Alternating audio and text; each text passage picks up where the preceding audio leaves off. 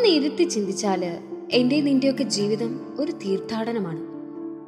യേശുവിൽ തുടങ്ങി യേശുവിൽ തന്നെ തിരിച്ചെത്തിച്ചേരുന്ന ഒരു വിശുദ്ധ തീർത്ഥാടനം. വളരെയേറെ വിശുദ്ധരുടെ ഒരു കൂട്ടായ്മയിലാണ് ഞാൻ നിങ്ങളുമൊക്കെ ജീവിക്കുന്നത്. ഈ വിശുദ്ധ ജീവിതം നയിക്കാനുള്ള സാഹചര്യങ്ങൾ എല്ലാം പ്രതികൂലമായിരുന്നിട്ടും അവർ പൊരുതി.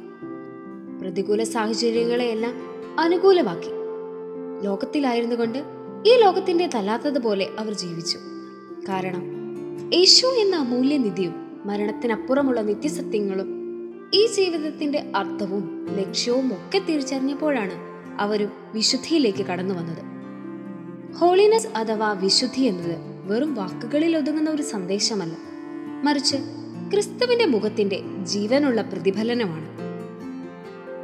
വിശുദ്ധ ജോൺ പോൾ രണ്ടാമൻ മാർപ്പാപ്പ പറയുകയാണ് യഥാർത്ഥ വിശുദ്ധി എന്നത് ഈ ലോകത്തിന്റെ അനന്ത സാധ്യതകളിൽ നിന്നുള്ള ഒളിച്ചോട്ടമല്ല മറിച്ച് അത് നമ്മുടെ ദൈനംദിന ജീവിതത്തിൽ നാം പ്രവർത്തിക്കുന്ന ഒരു നിലപാടാണ്.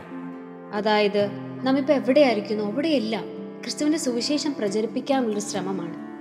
നാം ഇപ്പോൾ സ്കൂളിലായിരിക്കുമ്പോൾ അവിടെയും ജോലി സ്ഥലത്ത് കുടുംബത്തിൽ സാമൂഹ്യ രാഷ്ട്രീയ മേഖലകളിൽ ഒക്കെയുള്ള നമ്മുടെ പങ്കാളിത്തത്തിൽ സുവിശേഷം അവതരിപ്പിക്കാനുള്ള ഒരു ശ്രമമാണ് പ്രാർത്ഥനയാണ് നമ്മുടെ വിശുദ്ധ ജീവിതത്തിന്റെ അടിത്തറ.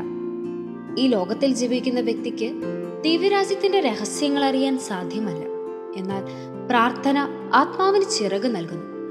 ഈ ലോകത്തിൽ നിന്ന് ദൈവരാജ്യത്തിലേക്ക് പറന്നുയരാൻ പ്രാർത്ഥന നമ്മെ സഹായിക്കുന്നു.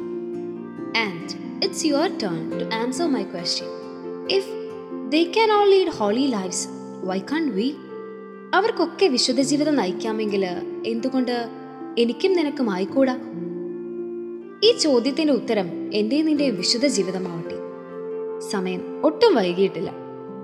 ഇന്നു മുതൽ നമുക്കും പരിശ്രമിക്കാം ഒരു വിശുദ്ധ ജീവിതത്തിനായി.